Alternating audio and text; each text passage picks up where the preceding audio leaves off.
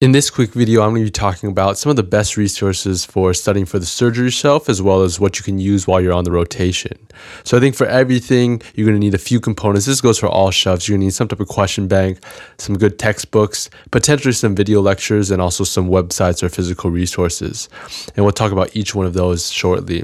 So the first thing is question bank, and I think it's pretty standard when it comes to your shelf is that um, you're going to need some type of very high quality question bank. The one thing that's different about surgery, if many of you probably have heard already, but for those that don't know, the surgery shelf is pretty much a medicine shelf, but for surgical patients. So how you're going to study for this is really going to be you have to know your medicine very well. They're not going to be asking you about different types of procedures. They're not going to ask you about anatomy. They're not going to be asking about any of that. They're going to be asking you really just medicine questions. How do you manage these medical complications? For example, complications that happen in any patient, but they happen to be in a surgical patient. So post op complications, pre op complications, just things in general to make you think about different medical problems. That's really what the surgery shelf is testing you. So you don't need to know anything about the surgery itself. You don't need to know how a Whipple is performed. You don't need to know how any of these procedures are performed or what is the anatomy to get from uh, one position to another or what will you kind of interact with. You may get a few of those, but they're going to be more, I would say, more obvious anatomy questions or more obvious surgical questions that you may be asked. But really, the best way for this is going to be to do all the UWorld medicine shelf questions. And it may sound odd that you're going to be doing all of the medicine shelf questions for your surgery shelf, but in reality, that's what's going to be the most beneficial. You also should do all the surgery shelf questions for UWorld, uh, but those are going to be primarily, if I recall correctly, those are going to be mainly trauma. A lot of the questions you deal with are going to be trauma and how to manage these trauma patients but your actual shelf is not going to be all trauma. There's going to be some trauma on it, and you may kind of go into it thinking if you only did UWorld for surgery, you're going to think, oh, the entire test is going to be about trauma, but that's actually not the case. So that's why you need to know both do all the questions for surgery. I think there's maybe only 200 questions for surgery on UWorld Step 2, and then you're also going to do all the medicine questions, or at least the majority of them. And I say that specifically of doing the questions that you can see being medically relevant. So definitely doing all the GI questions. I believe if I recall correctly, you can select different subsections and one of them could even be surgery. Uh, but you're going to want to do the ones that are going to be specific. You're going to be want to do the ones that are going to relate to surgical patients. So things like endocrine or even rheumatology probably aren't going to be the most helpful or even renal aren't going to be that helpful for your surgery shelf. But if you have time, definitely do those because you can still figure out how you're going to manage fluids and, and definitely in, in certain sections within rheum and certain sections within endocrine, especially when you're dealing with the thyroid, those could be useful for the surgery shelf. But definitely pick it kind of going by yield. What is going to be the most highest yield based off of what type of patients are most commonly going to have these types of injuries? GI is going to be number one. You're going to want to do cards. You want to do pulmonary you're going to want to do um, a little bit of ID and also neuro, especially when you deal with these surgical patients as well and dealing with patients in the ICU. So a little bit long-winded on the the UWorld. Try to do as much as you can, but definitely use kind of your common sense of what what's most going to be highest yield because not everybody's going to be able to finish 1600 questions uh, while they're doing their surgery so probably most will not be able to.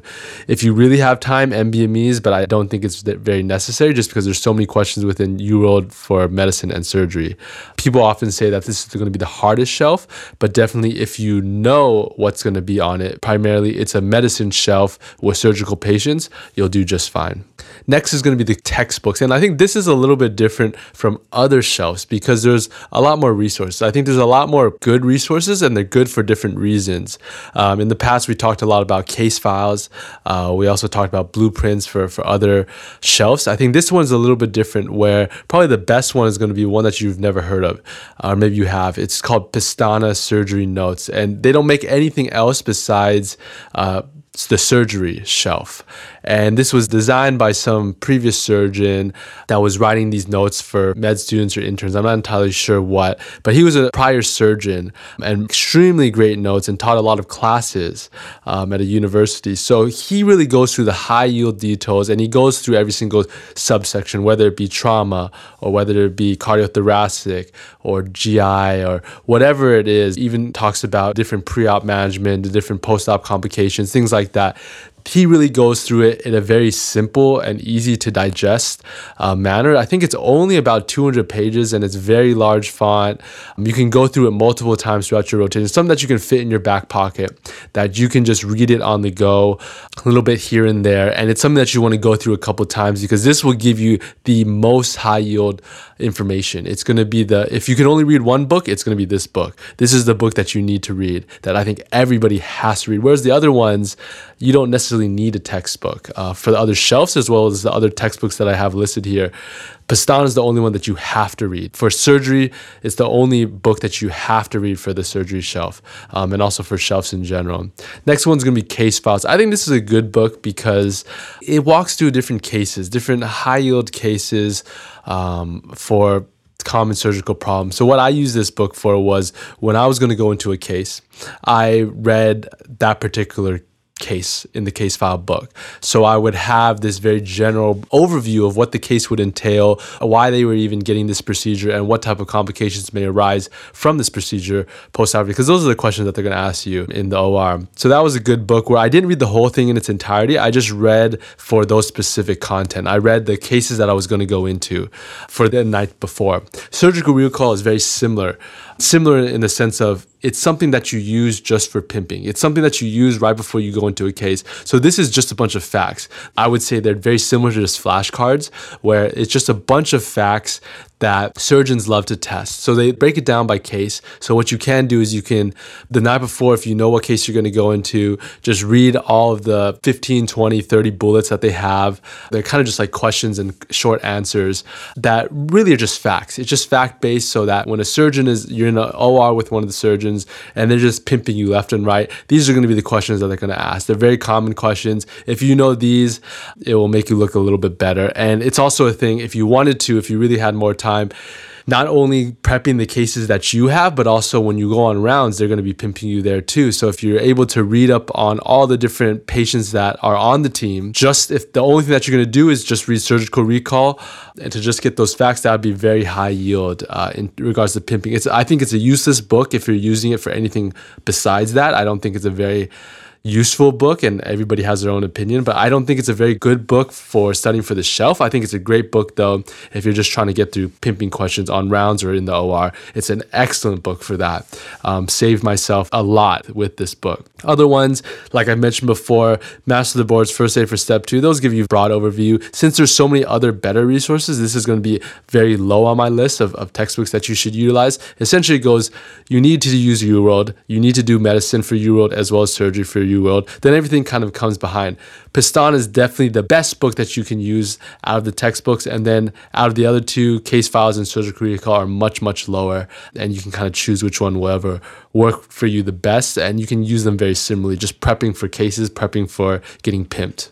Next thing are going to be video lectures. And I talk about this in other videos as well. OnlineMedEd is going to be a great resource. It breaks it down by general surgery, subspecialty surgeries, and trauma surgery. And so you can kind of walk through each of these video lectures. I think there may be somewhere around four hours for each of the different sections. So you can go through them pretty quickly. And they really just do the, the very common diseases, get a very broad overview. If you know quite a bit within surgery, they're not going to be the most helpful. But if you really don't know anything, you're just starting off, these are going to be very useful. So that's why they're great for giving you a broad overview. Sketchy Medical and PicMonic, really just for pharmacology. The only aspect that you should use it for is pharmacology on the surgery shelf. And there's really not that much. And if you've never used it before, definitely don't use it. Don't start using it now. But if you have used it in the past, it's something that you can just brush up on. Next thing is going to be resources on the wards. One thing that I can say is extremely useful, it may sound crazy, but always have some type of knot tying on your scrubs. When you edge of the string of your scrubs, always have some type of knots that you're practicing. For some odd reason, it just shows surgeons that you care, that you're serious about it. I don't know why, but I've gotten so many comments on me practicing my knots on the edge of my scrubs. And in reality, these were just the scrubs that I had used and, and didn't have time to exchange them. So I was using the same knots that were there for the entire couple of days but they didn't know that. Um, they really value that for some odd reason. They really care. They think that you care about the rotation more if you do that. And it's a good way to just practice. It's a good way when you're just standing there, when you don't have much to do and you're waiting for the procedure that you just practice your knots. You get better when you're actually going into it. You're much more effective. And this is going to be the first skill that you're going to learn off. The other thing, pocket medicine, mentioned it many times before. Definitely use that in the medical notes. Good for, we, we created a, a bunch of different cards for anatomy, for anesthesia, and different surgical complications. So definitely very high yield for that. Kind of break down the top things that you're going to be referencing or re-referencing every time for different cases. This one I think is going to be the most important specifically for surgery because I think that for a lot of other ones, I've, I've only really talked about uh, up to date Epocrates and Micromedex in other videos, which I think they're great for UpToDate, just getting general pathology, getting different uh, diagnoses and approaches, workup, management, things like that. And Epocrates Micromedex are great for having some type of pharmacology in regards to dosing and, and frequency for these different medications. But I think the one thing that's different about surgery that I think that you really need to use and utilize is some type of anatomy textbook, some type of actual surgical textbook. And it depends on what resources you're given by your medical school. We were given Access Medicine, uh, which gave you access to many, many different textbooks. And the one that I found to be the most helpful was this textbook by Schwartz uh, called Principles of Surgery. And I thought it was a great book because it was the type of thing that I would, in the morning of, while I was waiting for the procedure to happen, sometimes if I really had time the night before, but really it was while I was waiting for the patient to be rolled back, I would open up this book on access medicine and I would look up the anatomy. I would look up all the different steps for the procedure. And I could have these very good pictorials, these good diagrams to really walk me through the case and walk me through the anatomy that we would touch that while I was reading it, then when I went through in the case, it was essentially mimicked that. It mirrored what the person was talking about in the textbook because this is a textbook that's written by surgeons, up to date. All these other websites that you may utilize for reference for these different cases, they're often not written by surgeons. They're written by medicine doctors from a medical perspective rather than step by step. What am I going to do first? What layer am I going to go through? What anatomical structures am I going to hit? What, what do I have to look out for? What are different postoperative complications? What is the anatomy? That was why Schwartz was an excellent book. I don't think you have to use specifically this textbook, but I think you should utilize something. You should utilize something that's really designed for surgeons. And I think it just gives you a different perspective. And I think it's a great way to prepare for these cases, whether the night before or the morning of. This is a great way to really hone in on the anatomy because there's only so much anatomy that you can keep in your brain. You can't memorize everything. You can't memorize the entire body. Um, you'll have to do that later if you go into surgical residency. But I think just for, as a medical student, since you're seeing so many new procedures, so many new cases, you just need to know what's important. And how are you going to know what's important? This is a great book for doing that. You can use whatever book you have, and you don't have to specifically use Access Medicine. You can actually use a, a physical textbook if you don't have access to Access Medicine. Then the last thing is this Emma Holliday review course. She makes ones for other specialties as well. I believe it's psychiatry and and medicine, if I recall correctly. So definitely check those out. Those are right before you actually take the shelf. Great resource. And that's pretty much it. The surgical shelf, as well as the rotation, there's a lot more resources that you can utilize. And I think it's a little bit more like step one, where there's a lot of resources and you have to kind of pick the ones that are going to work for you and pick the ones that are going to be most beneficial based off of kind of what I've described of what are you looking for. And I think these are great resources that you can kind of touch on and, and hopefully they help. If you have any other resources or any other um, things that you have heard of or that you've utilized, definitely uh, let me know in the comments down below. Be sure to check out our website, medicalbasics.com, for more educational resources like our H&P notebook, and don't forget to follow us here or on YouTube for more tips and lessons.